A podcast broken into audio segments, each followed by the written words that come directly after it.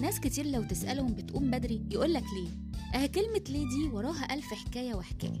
وعلشان نعرف ليه لازم يكون عندنا هدف نخطط له نحلم بيه نشوفه بيتحقق قدام عينينا خطوة خطوة. علشان نقدر نحفر اسمنا وسط ناس أصبحوا نجوم من بدري.